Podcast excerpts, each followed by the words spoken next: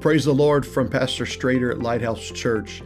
Thanks for connecting with us through our podcast. Our prayer is that it's a blessing to you as we try to reach, equip, and mobilize Jesus' name disciples in Apache Junction, Arizona, and the surrounding region. Enjoy today's podcast and come back often. God bless you. We love you.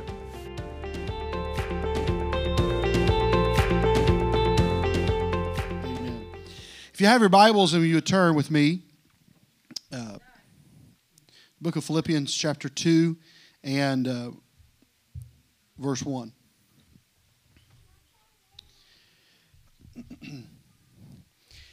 If there be therefore any consolation in Christ, in any comfort of love, in any fellowship of the Spirit, if any bowels and mercies, fulfill ye my joy that you be like minded, having the same love, being of one accord, of one mind.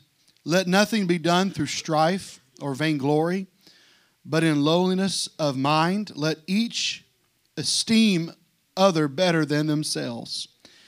This right here is a very important verse for what we're about to do tonight. Let us esteem other better than ourselves. Look not every man on his own things, but every man also on the things of others. Let this mind be in you, which was also in Christ Jesus, who, being in the form of God, thought it not robbery to be equal with God, but made himself of no reputation, and took upon him the form of a servant, and was made in the likeness of men, and being found in fashion as a man, he humbled himself and began became obedient unto death, even the death of the cross. Wherefore God also hath highly exalted him, and given him a name which is above every name, that at the name of Jesus every knee should bow, of things in heaven and things in earth and things under the earth, and that every tongue should confess that Jesus Christ is Lord to the glory of God the Father. I want to talk on really focus in on verse 5 and the NIV version put it like this Your attitude should be the same as that of Christ Jesus. So I want to talk just for a few moments. I've got an attitude. I've got an attitude. Amen. Lord, help us tonight through the remainder of this service. We pray, God, that you'd open up our hearts to hear and to receive the word of God. We love you and we appreciate you, Lord. Help us right now. In the name of the Lord Jesus, we pray and ask. We trust in you, Lord. In Jesus' name, amen and amen. God bless you. Thank you so much. And uh, big thanks to Sister Marianne, Sister Jennifer for all the coffee and donuts, for keeping us awake tonight. Amen. Strategically put that before the message so that uh, you'd have less of a chance of falling asleep tonight. Amen. I realize the hour. Your attitude should be the same as that of Christ Jesus. Um, have you ever heard someone say that about a person? They have an attitude. I feel like I've heard that even recently. they had an they have an attitude. And it usually means that they have a bad attitude. But that is not the case here. Jesus had an attitude here, but it was not a bad attitude. But he did have an attitude because the Bible says, let this mind or attitude, if you research that word mind, be in you, which was also in Christ Jesus. What mind? What attitude? What really is, is he talking about when he says, Fulfill you my joy, that you be like minded, having the same love, being of one accord and of one mind? Let nothing be done through strife or vainglory, but in lowliness of mind. Let each esteem other better than themselves. Do nothing from selfish or empty conceit, the NIV says. Nothing from selfishness or empty conceit. Let not every man on his own image, but every man also on the things of others. You see, the attitude that Jesus had was that was he was not concerned about his own needs. Nothing he ever did showed us that was about him. But it he was here trying to help others. It was about what am I what can I do for somebody else? Jesus gets hassled by so many people throughout Scripture the Pharisees, the Sadducees, and on. And everywhere he goes, knowing the ultimate purpose, he never complains. He, you never hear him say, Why won't these people just leave me alone today? We never hear Jesus say, I don't feel like healing somebody today. We never once read anything about, I don't feel like changing lives today. I don't feel like dying today. Ultimately, the attitude of Christ was complete selflessness. He would sacrifice himself. He would experience discomfort as no other one has experienced discomfort. He died for salvation that he didn't even need. But that someone else that for but for someone else that did. This is the attitude of Jesus Christ. Matthew 7 and 20 says, Wherefore by their fruits you shall know them. Maybe that's why when Paul expounds on what those fruits are, it's very obvious that those fruit are the attributes and the personality of Jesus Christ. Galatians 5 But the fruit of the Spirit is love, joy, peace, long suffering, gentleness, goodness, faith, meekness, temperance. Against such there is no law. This was the attitude of Jesus, and it needs to be the attitude of one like Christ. The anchor in the fruit of the Spirit is love. I'll say that again. The anchor of the fruit of the Spirit is love. That fruit is mentioned first because it is the most important. Out of the seed of that fruit, all other fruit is grown. Love. To have the mind of Christ, I first and foremost have to love people. We are in the people business. I said, We are in the people business. If you've received the gift of the Holy Ghost, you are now in the people business. And we ought to be about our Father's business. But loving people doesn't just mean to love the sinner. I've got to love my brother and my sister. Sometimes we have no problem displaying the attitude of Christ with the lost person. We seem to be very patient with the lost individual. We will love them, we'll be gentle to them, and rightfully so. We'll accommodate them, give them our the best version of ourselves to them. But the ones standing shoulder to us, we treat differently. The attitude of Christ was bigger than that. And he showed us this in the book of John. He showed us this. The reality is, is the attitude requires action. Someone has a bad attitude, they typically will do something they regret.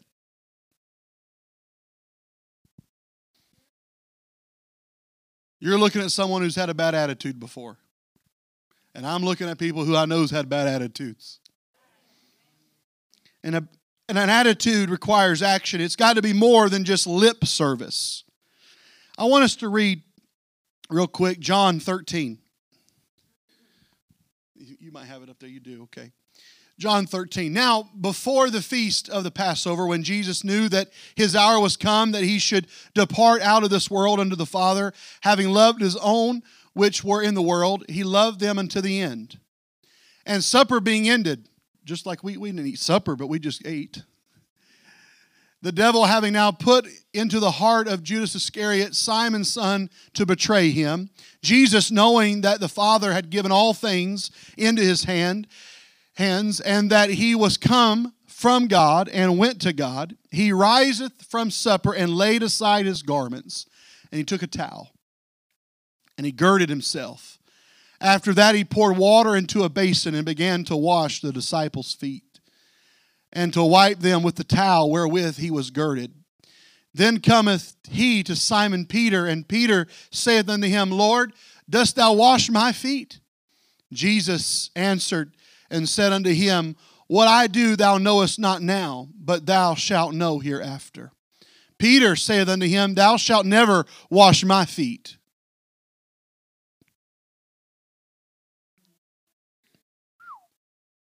Jesus answered him and said, If I wash thee not, thou hast no part with me.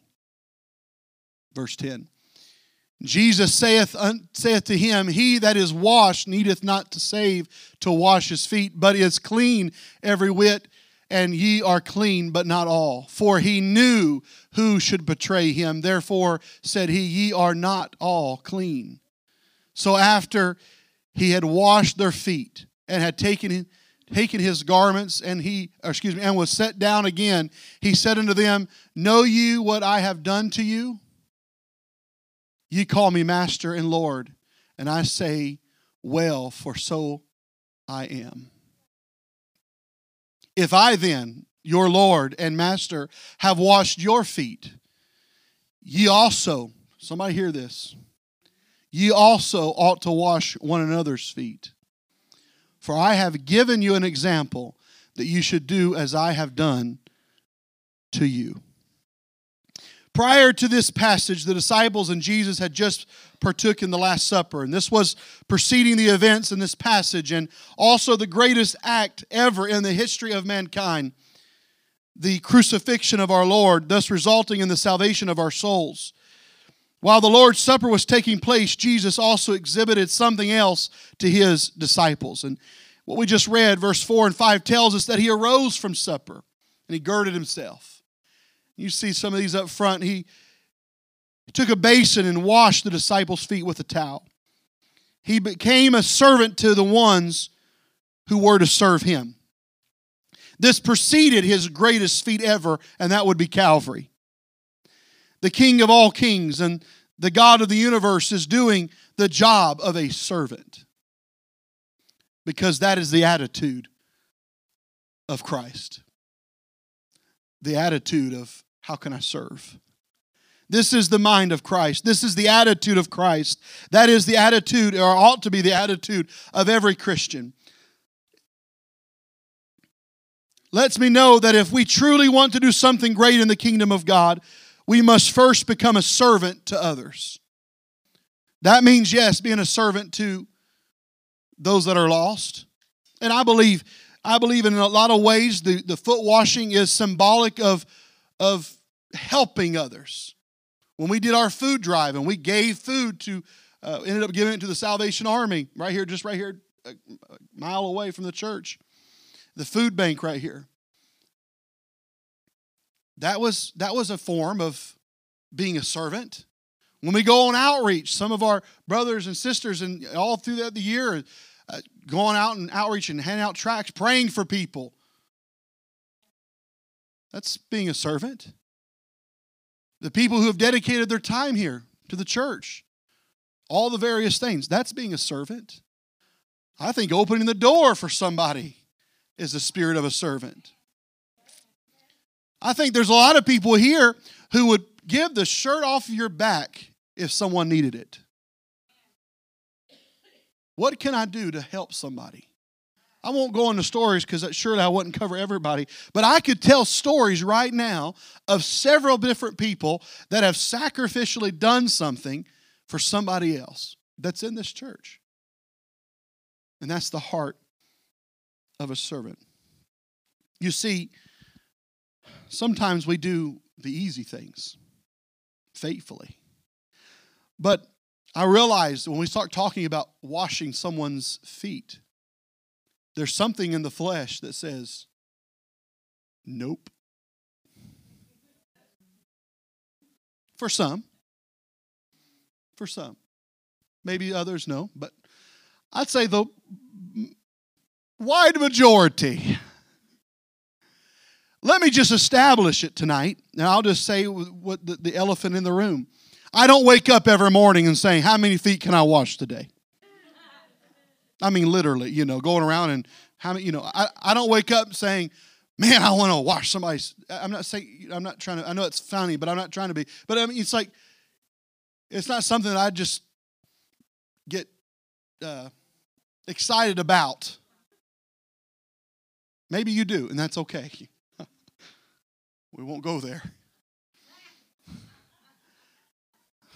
But it's just not something that I'm like, but on the other hand, I've done this for many years. We've we've washed feet, not just at watch night service, but there's been a couple occasions where even when we didn't have a basin and water, I've gone and maybe you've gone and went and prayed over another brother's feet because I felt led to. I know at our men's retreat just recently, I felt that spirit coming into this this church, and I felt God was saying, "Go pray for your brother's feet."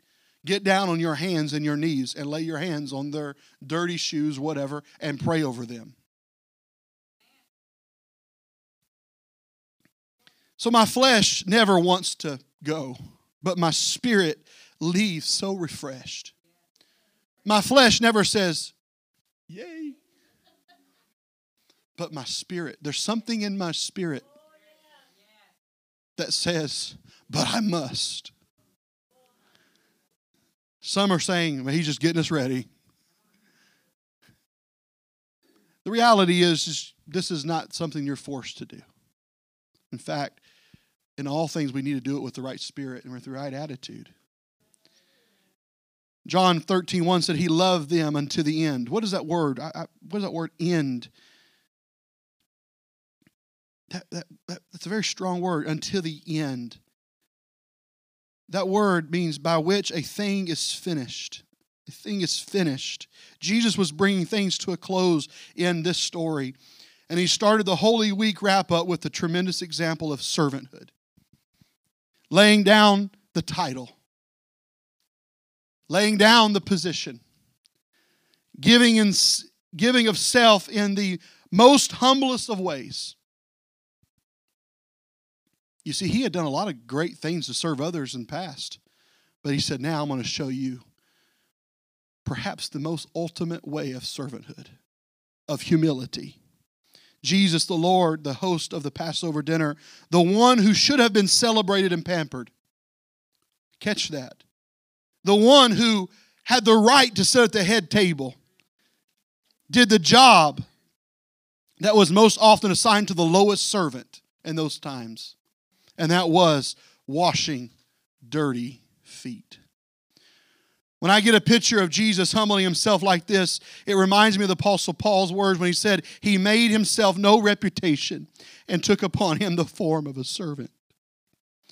In our world today, foot washing isn't widely practiced, it's not something that is typically done.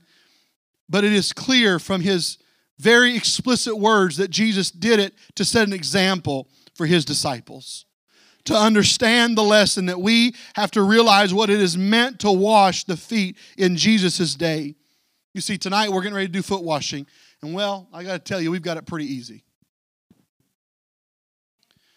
We're washing feet that, in Jesus' name, are pre washed. I mean, all I got to do is mention foot washing to my wife, and about five seconds later, she's making an appointment for a pedicure. Any ladies say amen to that? Better none of you men. I'm just, I'm just kidding. I remember we were talking about that today. We got it pretty good. We got it pretty good. But Jesus washed 24 dirty, nasty feet that day, including Judas right before they walked out the door to betray him, he washed his feet. I've imagined, I've thought of that. Jesus on his knees, or however he was with that towel and that water, washing Judas Iscariot's feet, knowing that he was going to betray, betray him. Yet he continued to pray. He continued to wash the feet of the very man that was going to betray him. Perhaps the great lesson from this passage is when we put foot washing in context with the disciples striving for position. And that brings me to this point, and I'll close with this. When Jesus instructed his disciples to wash one another's feet. He was teaching they should be willing to humble themselves to do even the smallest task for someone else. And while we have foot washing typically once a year, there are a lot of reasons why we should do what we're about to do. And I won't go through all. I've got, I've got. There's seven reasons. If, if there's anybody wants the notes, I'll, I'll be happy to pass it on to you. But John 13, 8 says it gives us part with Christ, as the Word of God says. John 13, 10, spiritual cleansing occurs. John 13, 14, it's a command of Christ when he said you ought to wash one another's feet. John 13, 15, Christ has given us as an example to do so. John 13, 16, we are not greater than our Lord. John 13, 17, obedience produces happiness. Revelations 22 and 14, we are obeying God's word because he said, Blessed are they that do his commandments. Amen. I want us to all stand right real quick.